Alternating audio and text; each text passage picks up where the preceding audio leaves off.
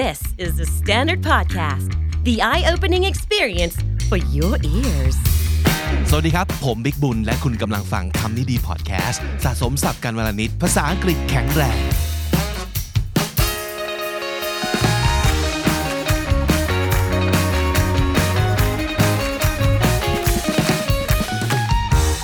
คุณผู้ฟังครับหลายครั้งที่ประโยคหนึ่งประโยคมันทำงานกับจิตใจ กับความคิดของเราอย่างยิ่ง เราเคยครุ่นคิด วนแล้วก็ move on ไม่ได้ กับบางประโยคหลาย ๆ วัน หรือว่าเป็นสัปดาห์นะครับ ประโยคนี้ก็เช่นเดียวกัน ผมเชื่อว่าอาจจะทำงานกับหลายคนเหมือนกับที่ทำงานกับผมนะประโยคนี้คือ let go of what let go of you ฟังอีกทีนะครับ let go of what let go of you หนึ่งประการแรกผมว่ามันเป็นคำที่มันสวยงามมากเลยอะ แนะนำว่าสามารถจะพิมพ์คำนี้ออกมา เรียงอย่างนี้ let go of what บรรทัดที่สอง let go of you แล้วลองเลือกฟอนต์ที่คุณชอบนะครับปริ้นออกมาแล้วแปะผนังห้องไว้ได้เลย หรือแบบแปะเอาไว้ที่ตู้เย็น หรือแปะเอาไว้ตรงหน้ากระจกอะไรก็ได้ ที่จะช่วยเตือนใจเรานะครับว่าให้เรา let go of what let go of us ได้แล้วคาว่า let go แปลว่าปล่อย ปล่อยแบบปล่อยมือ ปล่อยมือไป เพราะฉะนั้นเราควรจะปล่อยมือของเรา จากมือของคนที่เขาปล่อยมือจากเราไปนานแล้วสักทีโอ้ฟังแล้วแบบเจ็บ เจ็บจี๊ดหรือหลาย ๆ คนอาจจะแค่สะท้อนใจเนาะสะท้อนใจว่าเฮ้ยบางคนที่สมมติต่อให้อยู่ด้วยกันอยู่ใกล้กันเนี่ย เราก็รู้นะว่าเขาว่าปล่อยมือจากเราไปนานแล้ว แต่เราก็ยังยึดชายเสื้อของเขาไว้อยู่เลยอะ มีไหมมีคนบางคนในชีวิตที่เป็นแบบนั้นไหมเขาปล่อยมือจากเราไปนานแล้ว แต่เรายังยึดเสื้อเขาไว้อยู่เลย แม้แต่มือของเขาเราก็ไม่ได้จับแล้ว แต่เรายึดเขาไว้ ยึดปลายเข็มขัดเขาไว้ ยึดชายกางเกงเขาไว้ ปล่อยมือไม่ได้ move on ไม่ได้ เป็นความรู้สึกที่เราต้องกลับมาทบทวนตัวเองอยู่เรื่อยๆนะว่าเราทำแบบนี้อยู่กับอะไรบ้าง ในชีวิตของเราหรือเปล่า ผมกำลังจะบอกว่าคาว่า let go of something หรือ someone คือ let go of what let go of you what ในที่นี้เนี่ยอาจจะไม่ได้แปลว่าคนก็ได้ครับ มันอาจจะเป็นอะไรหลาย ๆ อย่าง วันนี้มันก็เลยทำให้ผมกลับไปลองคิดดูว่า จริง ๆ แล้วเนี่ยมันมีอะไรอยู่บ้างไหมในชีวิต ที่เรายังไม่ let go of มันสักทีเออ let go of something ก็คือ ปล่อยมือจากมันได้แล้ว ปล่อยวางได้แล้ว อย่าไปยึดติดกับมัน น้องจีเพิ่งทำ episode 860 เรื่อง expectations you must let go of in your 20s ความคาดหวังที่คุณมีต่อตัวเอง ที่คุณควรจะปล่อยมือได้แล้ว ในวัย 20 กว่าเนี้ยไม่ใช่เด็กแล้วควรจะปล่อยมือจากความคิดพวกนี้ได้แล้ว ย้อนกลับไปฟังได้นะครับ เป็นเป็นเจ็ดความคิดที่ผมชอบมาก ๆ เลย ผมก็เลยจะมีแบบ nine more things ไปไปหามา 9 อย่าง ที่คุณควรจะปล่อยจากมันได้แล้วเช่นเดียวกัน ข้อหนึ่ง thinking that you're not ready อันนี้เป็นสิ่งที่หลาย ๆ คนแบบ ยึดไว้เป็นเหตุผลบางอย่างในการที่จะไม่ทำอะไรสักอย่าง because I'm not ready I'm not good enough I'm not ready I'm I'm not well educated enough in this topic so I don't think I can I can do it I'm not ready to take on the possibility the, the responsibilities because I'm not well prepared enough ความรู้สึกเนี่ยต้องปล่อยได้แล้วนะ ต้อง let go เพราะไม่มีใครที่จะพร้อมร้อยเปอร์เซ็นกับทุกอย่างหรอก ผมเชื่อว่าถ้าเกิดเรารอให้เราพร้อมร้อยเปอร์เซ็นก่อนจะลงมือทำอะไรเนี่ยชาตินี้ไม่ต้องทำอะไรทั้งสิ้นแหละ เพราะเราจะรู้สึกเสมอว่าเรายังไม่พร้อม โดยเฉพาะอย่างยิ่ง คนที่มีปมประมาณ perfectionism นิดนึงอะเพราะเขาย่อมอยากจะทำอะไรแล้วแล้วดีที่สุดสมบูรณ์แบบ เพราะฉะนั้น ความรู้สึกนี้จะเกิดขึ้นบ่อยมากคือ I'm not ready I'm not ready ไม่ได้พูดถึงแค่เรื่องงานนะ เอาง่าย ๆ สมมติ พร้อมที่จะแต่งงาน พร้อมที่จะมีลูกสำหรับหลาย ๆ คนเนี่ยก็เป็นสิ่งที่สำคัญ และเขาก็คิดเยอะมากเลยอะผมเข้าใจนะว่ามันต้องมีความพร้อมบางอย่าง เช่น financially ready หรือว่าความมั่นคงหลาย ๆ อย่าง ผมเข้าใจว่ามันมีแต่ว่า you will never be totally ready for anything at all อย่างเช่นเรื่องของแบบมีการมีลูกอย่างเงี้ยผมได้ยินจากคนที่เป็นพ่อแม่เยอะมากเลยหรือว่า คนที่กำลังจะ consider ว่าจะมีลูกนะครับ คือถ้าเกิดคิดว่าเมื่อไหร่จะพร้อมอะมันจะไม่มีวันพร้อมเลย เพราะว่ามันจะมีโน่นนี้นั่นงอกขึ้นมาอีกเต็มไปหมดตลอดเวลา เพราะฉะนั้นบางครั้งครับบางครั้ง อันนี้ต้องพิจารณาเองนะการที่คิดอยู่ตลอดว่า I'm not ready แล้วไม่ลงมือทำอะไรเลยเนี่ย สิ่งเนี้ยควรจะ let go of ได้แล้ว ปล่อยมือจากมันได้แล้วนะครับ อันที่สองคล้ายกัน rigid plans plan เป็นสิ่งที่ต้องมีครับ แต่คาว่า rigid ไม่ได้เลยนะ สิ่งที่คุณควรมีคือ flexible plan หรือ adaptable plan มากกว่า plan คือทุกอย่างต้องวางแผนครับ แต่เราต้องพร้อมจะปรับเปลี่ยน การที่เราวางแผนแล้วคาดหวังให้ทุกอย่างเป็นไปตามแผนเป๊ะเนี่ย มันจะทำให้เราพัง rigid คือเคร่งครัดจนเกินไป rigid คือปรับเปลี่ยนไม่ได้เลย ตรงข้ามกับ flexible นะครับแพลนที่มันฟิกขนาดนั้นเนี่ยต้องปล่อยจากมันได้แล้วนะครับ holding grudges คำนี้เป็นสำนวนที่แปลว่า ผูกใจเจ็บ พยาบาท ไม่ปล่อยวาง ความแค้นที่เพื่อนเคยทำกับเราไว้ 18 ปีก่อน กูยังจำได้อยู่เลย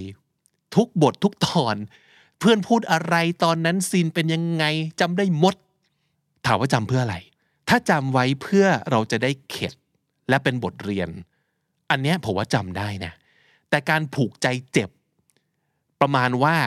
เดี๋ยวกูจะตอบแทนมึงให้สาสมเลย หรือว่าคนคนนี้เคยทำเราเจ็บไว้หนึ่งครั้ง เพราะฉะนั้นจะไม่ไว้ใจเขาอีกต่อไปแล้วในโลกนี้ไอ้สิ่งพวกนี้มันเป็นเหมือนเชือกที่ผูกเราไว้กับอะไรสักอย่างหนึ่ง เอาจริง ๆ คุณลองคิดถึงคนที่คุณรักที่สุดในชีวิตตอนนี้สิเเป็นไปได้เหรอที่เขาไม่เคยทำให้คุณเจ็บอะไรเลย สักครั้งหนึ่งเขาอาจจะเคยโกหกแบบไม่ตั้งใจหรือตั้งใจ เขาอาจจะเคยหลอกคุณ เขาอาจจะเคยทำคุณเจ็บ แต่ที่สุดแล้วเมื่อเราผ่านมันมาได้อะเราทั้งมีวันนี้ด้วยกันไงเราทั้งมีเขาที่ดีมากๆในชีวิตอยู่ตอนนี้ นั่นเป็นเพราะว่าคุณไม่ hold the grudge holding grudges คือผูกใจเจ็บ แล้วไม่ยอมยกโทษ สิ่งนี้น่ากลัวนะ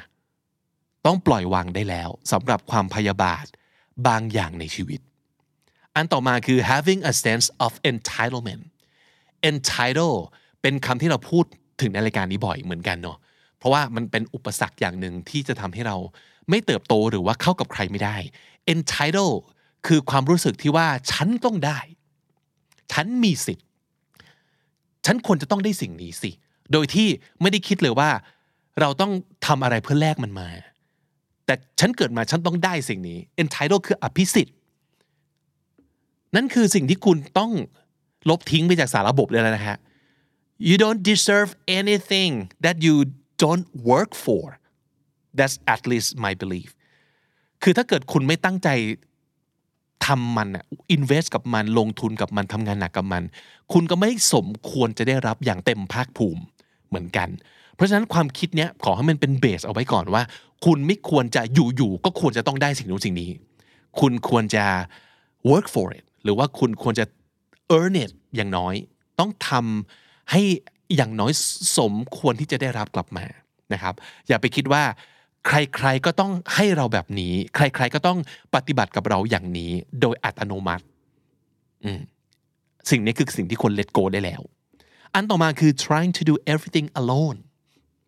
อันนี้เป็นแบบประสบการณ์ส่วนตัวเลยนะ เพราะว่าเอาจริงคน introvert อย่างเราๆเนี่ย หลาย ๆ ครั้งแบบส่วนใหญ่แล้วกัน ไม่ชอบจะวุ่นวุ่นวายกับคนอื่นเยอะมากถูกไหมเราอยากจะ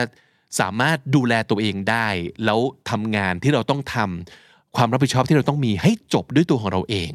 โดยไม่ต้องไปวุ่นวายกับมนุษย์คนอื่น เยอะจนเกินไป เราก็เลยอาจจะติดมาครับ ทีนี้พอมันจะเป็น โปรเจกต์ที่ต้องแบบใหญ่ขึ้นเป็นเป้าหมายที่ใหญ่ขึ้นในชีวิต เราก็ยังจะยืนยันว่าฉันอยากทำด้วยตัวของฉันเองหนึ่งฉันไม่อยากวุ่นวายสองฉันอยากได้ความภูมิใจ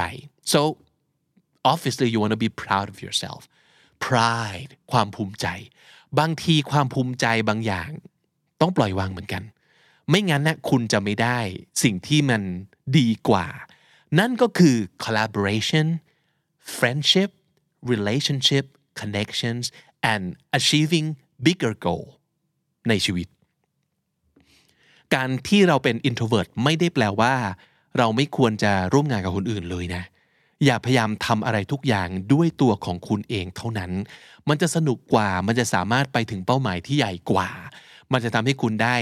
คอนเน็กกับมนุษย์คนอื่น ๆ ที่คุณสามารถเลือกเองได้นะ เออ สิ่งเหล่านี้มันจะ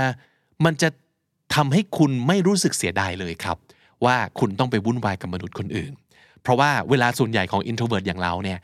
มันยังสามารถการไว้ให้กับตัวเองได้เนาะแต่บางอย่างบางพาร์ทของเราอะต้องจัดไปร่วมสังคมกับคนอื่นบ้าง so don't try to do everything alone or by yourself ต้องปล่อยวางความรู้สึกแบบ private จัดจัดไปบ้าง let go ไปบ้างนะครับ อันต่อมาคือ excuses อ๋อสิ่งนี้นี่คือเอาจริงนะเราสามารถจะมี excuse หรือว่าข้อแก้ตัวให้กับทุกอย่างในชีวิตได้เลยนะ ผมเชื่อว่าทุกคนทำได้ สิ่งที่คุณทำเราพลาด สิ่งที่คุณไม่ได้ทำลงไป มีเหตุผลได้หมดแหละ ถูกไหม but it is time to let go of excuses you didn't go to the gym because the weather was bad and then that's your reasoning that's your excuse อ๋อไม่ได้ไปออกกำลังกายเพราะว่าฝนมันตกอะ but you have to admit it you don't go to the gym because you're lazy or because you simply don't want to สิ่งนี้เขากำลังจะบอกว่า เมื่อเราปล่อยมือจาก excuse หรือข้อแก้ตัว สิ่งที่เราควรเผชิญหน้าคืออะไร คือความรู้สึกจริง ๆ ของเรา เช่น เราขี้เกียจเราไม่อยากทำอย่างน้อยเผชิญหน้ามันไป ยอมรับตรงๆ อย่างลูกผู้ชายอย่างลูกผู้หญิง ว่าฉันไม่อยากทำเพราะฉันไม่อยากทำฉันไม่ได้ไม่ได้ทำเพราะฉันขี้เกียจเพราะฉันอยากทำอย่างอื่นมากกว่า อย่างน้อยซื่อสัตย์กับตัวเองครับ ซื่อสัตย์กับตัวเอง แล้วอย่าคิดว่าเหตุผลพวกนี้มันจะช่วยป้องกันเราจากจากอะไรได้เลยในชีวิตอะอืมมันจะเป็นแค่แบบ false wall เป็นกำแพงปลอมๆที่คุณตั้งขึ้นมา กั้นระหว่าง ตัวคุณกับสิ่งที่คุณไม่อยากทำเท่านั้นเองนะครับ let yourself feel the real reasons why you didn't do or what you should have done อย่างน้อยสิ่งนี้ก็จะสร้างนิสัยที่ดีให้กับคุณนะ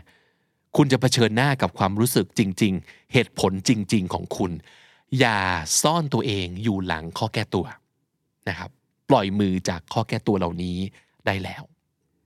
สามอันสุดท้ายเกี่ยวข้องกับคนอื่นหมดเลย อันแรกคือ holding on to relationships that bring you down บางทีเราอยู่กับใครเป็นนานๆ เราจะรู้สึกผูกพัน ความรู้สึกผูกพันมันดีและไม่ดีได้ทั้งสองทางนะ มันไม่ได้ดีเท่านั้น บางทีคนที่แย่ๆ แต่เราผูกพันกับเขาอะมันก็จะกลายเป็นการเก็บคนแย่ๆ ไว้ในชีวิต และคนเหล่านี้ก็จะส่งผลต่อสุขภาพจิตที่แย่กับเรา สืบไป จนทั่วกระเปาประสาน บางบางคนน่ะเราต้องปล่อยมือจากเขาได้แล้ว กับ relationship ที่ bring you down คือทำให้ชีวิตเราตกต่ำต้องปล่อยจากปล่อยมือเราจากเขาได้แล้ว ต่อให้อยู่มานานแค่ไหนก็ตาม หรือต่อให้เรื่องราวในสมัยก่อนมันดีแค่ไหนก็ตาม แต่ถ้าช่วงหลังๆ นี้มันแย่ลงแย่ลง มันต้องปล่อยมือนะครับ อีกอันหนึ่งคือ trying to live up to people's expectations นี่คืออีกหนึ่งอย่างที่คุณต้องปล่อย ความคาดหวังที่คนอื่นมีต่อตัวเรา พ่อแม่ตั้งความหวังไว้กับเราเยอะมาก เพื่อนตั้งความหวังไว้กับเราเยอะมาก let's be real about this stuff sometimes you have to let go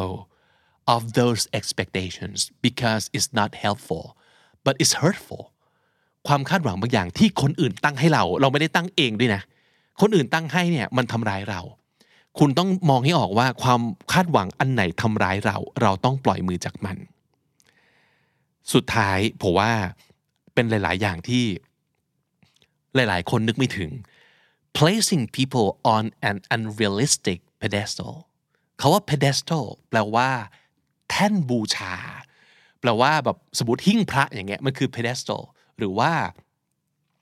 แท่นอะไรสักอย่างที่เราตั้งรูปเคารพบูชาหรือว่า วางบุคคลสำคัญเอาไว้แล้วเราก็กราบไหว้ นั่นคือความหมายของ pedestal when you put something on a pedestal you have a super high respect for that thing or that person แล้วคุณก็กราบกรานมันทุกวันนะครับ when you place people on that pedestal you have to check with yourself is that pedestal realistic or unrealistic unrealistic pedestal คือความคาดหวังต่อคนบางคนในชีวิตที่เรามีให้แล้วมันเกินจริง เช่น ไอดอลของเราอย่างเงี้ยผมยกตัวอย่างแบบสมมติไอดอลไอดอลเนี่ยต้องโอ้โหอยู่บนอยู่บน pedestal เขาต้องเป็นทุกอย่างให้กับเราเป็นแบบอย่างที่ดีให้กับเรา เราอยากจะดำเนินรอยตามเขา เพราะฉะนั้นเรา expect ให้เขาเป็นคนที่แบบ perfect นี่คือสิ่งที่จะทำร้ายเรา เพราะเมื่อไหร่ก็ตามที่เราพบว่าไอดอลของเราไม่ได้เป็นอย่างที่เราคิด หรือแม้แต่สมมตินะครับ พ่อแม่บางทีบางคนเนี่ยแบบ look up to your parents ก็คือเรามองพ่อแม่ของเราอย่างชื่นชมและอยากดำเนินรอยตาม แต่เราลืมไปว่าพ่อแม่ก็เป็นคนนะบางทีพอพ่อแม่เฟล เราจะผิดหวังกับเขามากอะแต่แบบเฮ้ยทำไมเขาจะเฟลไม่ได้วะเขาก็เป็นคนนะเขาไม่ได้เป็นยอดมนุษย์จากไหนเลยนะครับ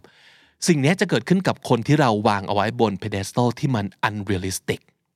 so you have to acknowledge that they're also human beings they're also people that means it's very possible and very likely for them to make mistakes to even disappoint you บางคนที่เราตั้งเอาไว้บนแท่นบูชาบน pedestal เนี่ยเราจะคิดว่าเป็นคนที่ไม่สามารถทำให้เราผิดหวังได้ ไม่จริงนะครับ ใครๆก็ทำให้เราผิดหวังได้ทั้งนั้นแหละ เออ เพราะฉะนั้นสิ่งเหล่านี้คือสิ่งที่เราต้อง let go ได้แล้ว เราต้องอย่าไปยึดมั่นถือมั่นมันมากจนเกินไป เพราะที่สุดแล้วมันจะกลับมาทำร้ายตัวคุณเอง Candy Intern กลับมาแล้วนะครับ มีคนถามถึงเยอะเลย ขอโทษสำหรับทุกๆ คนที่กำลังรอคอยอยู่ เพราะว่าต้องรีบไปส่งรายชื่อบริษัทที่อยากฝึกงานกับทางสถานศึกษากันแล้วใช่ไหมครับ โอเค กลับมาแล้ว Candy Intern Gen 7 รุ่นที่ 7 แล้วสำหรับน้องๆ ฝึกงานที่คำดีๆนะครับ so we're looking for two interns coming in and being a part of our little team ในตำแหน่งของ Creative นะครับแต่ว่า สองคนที่จะรับเนี่ยจะมีโฟกัสที่ต่างกัน คนแรกเนี่ยมาคิดสร้างสรรค์รายการวิดีโอบน YouTube เป็นหลักนะครับ ถ้าเกิดเทียบให้เห็นภาพก็คือน้องๆที่จบมาทางนิเทศวารสาร มนุษยศาสตร์ศิลปศาสตร์ คือสายผลิตสื่อสายสร้างสรรค์นะครับ แต่อีกคนหนึ่งเนี่ยคนที่สองต้องมาคิดและสร้างสรรค์งานฝั่ง education โดยเฉพาะ นี่คือเนื้อหาที่จะเน้นเรื่องการพัฒนาภาษาอังกฤษอย่างเต็มรูปแบบแล้ว เพราะว่ามีคนถามถึงมาเยอะเลย แล้วก็เราคิดว่าอยากจะทำเเนื้อหาทางฝั่งนี้อย่างจริงจังเลยนะครับ คือเป็นสาย education จริง ๆ เพราะฉะนั้นคนที่จะมาฝึกงานตรงนี้น่าจะต้องมาทางสายศึกษาศาสตร์ ครุศาสตร์ เรียนมาทางการศึกษาอย่างแท้จริง แล้วก็อาจจะเป็นสมมตินะครับ คนที่เรียนจบไปเป็นครูสอนภาษาอังกฤษอะไรประมาณนี้นี่คือแบบสเปคเลยนะครับ เพราะฉะนั้นนอกเหนือจากฝั่งนิเทศวารสารแล้วนะเราก็ยังเปิดรับคนฝั่งครุและศึกษาศาสตร์ด้วยนะครับ ทีนี้ก็จะเป็นการ มาฝึกงานเพื่อจบการศึกษาหรือว่าฝึกเอง โดยที่ไม่เกี่ยวกับสถานศึกษาก็ได้ อายุเท่าไหร่ก็ได้นะครับ ระยะฝึกงานอย่างน้อยเนี่ยเราอยากได้ 3 เดือนเป็นอย่างต่ำนะครับ ส่วนใหญ่จะเป็นการ work from home แต่ว่าต้องมีการมาเจอกันบ้างอย่างน้อยวีคละ 2 ครั้งนะครับ แล้วก็จะมีการทำงานออนไลน์กันอีกวีคละ 2 ครั้งนะครับ คนที่อยากสมัคร ต้องตอบคำถามมาเป็นวิดีโอ เพราะฉะนั้นถ่ายตัวเองเลยตั้งกล้อง แล้วก็ตอบคำถาม 4คำถามนี้มา ข้อ 1 แนะนำตัวเองเป็นภาษาไทย ไม่เกิน 1 นาทีนะครับ ข้อ 2 tell us about yourself in English for two minutes เป็นภาษาอังกฤษนะครับ แต่พูด 2 นาที อย่าพูดเรื่องซ้ำกับที่พูดเป็นภาษาไทยแล้วนะครับ ข้อ 3 ตอบเป็นภาษาอังกฤษนะครับข้อนี้ if you can take any classes in the world what are three classes that you will take ถ้าเกิดคุณสามารถจะ take class เรียนวิชาอะไรก็ได้ ในโลกนี้ 3 วิชา คุณจะเรียนวิชาอะไร ตอบภาษาอังกฤษนะครับ ข้อ 4ตอบภาษาอังกฤษเช่นเดียวกัน What are your five favorite words in English Tell us their meaning and tell us why you like those words คำนี้ดีของคุณ 5คำคือคำว่าอะไรบ้าง แต่ละคำมีความหมายยังไง และทำไมคุณถึงชอบคำนั้นๆนะครับรวมกัน 4 ข้อขอไม่เกิน 10 นาทีนะเพราะฉะนั้นแนบคลิปวิดีโอ 10 นาทีที่ตอบคำถาม 4 ข้อนี้ มาทางอีเมล kndstudio.official at gmail.com อีกครั้งนะครับ kndstudio official at gmail com นะครับ แนบรูปแล้วก็ลิงก์โซเชียลมีเดียที่คุณใช้ประจำมาอย่างน้อยหนึ่งอย่าง จะเป็นลิงก์ YouTube หรือว่า IG หรืออะไรก็ได้นะครับ ส่งมาหนึ่งอย่าง แล้วก็แนบคลิป 10 นาทีอย่างที่บอกนะครับ deadline คือ 31 มีนาคม 2022 ครับ deadline 31 มีนาคมนะครับ แล้วเจอกันสำหรับทุกๆ คนที่อยากจะมาฝึกงานกับทีมคำนี้ดี ในฐานะ Candy Intern Gen 7 แล้วเจอกันนะครับ สรุปสับที่น่าสนใจในวันนี้นะครับคำแรกคือคาว่า rigid rigid ก็คือไม่ flexible ก็คือเคร่งครัดต้องเป็นแบบนี้เป๊ะๆนะครับแข็งทื่อนั่นคือ rigid hold grudge hold the grudge หรือว่า hold grudges ก็แปลว่ายึดติดกับความ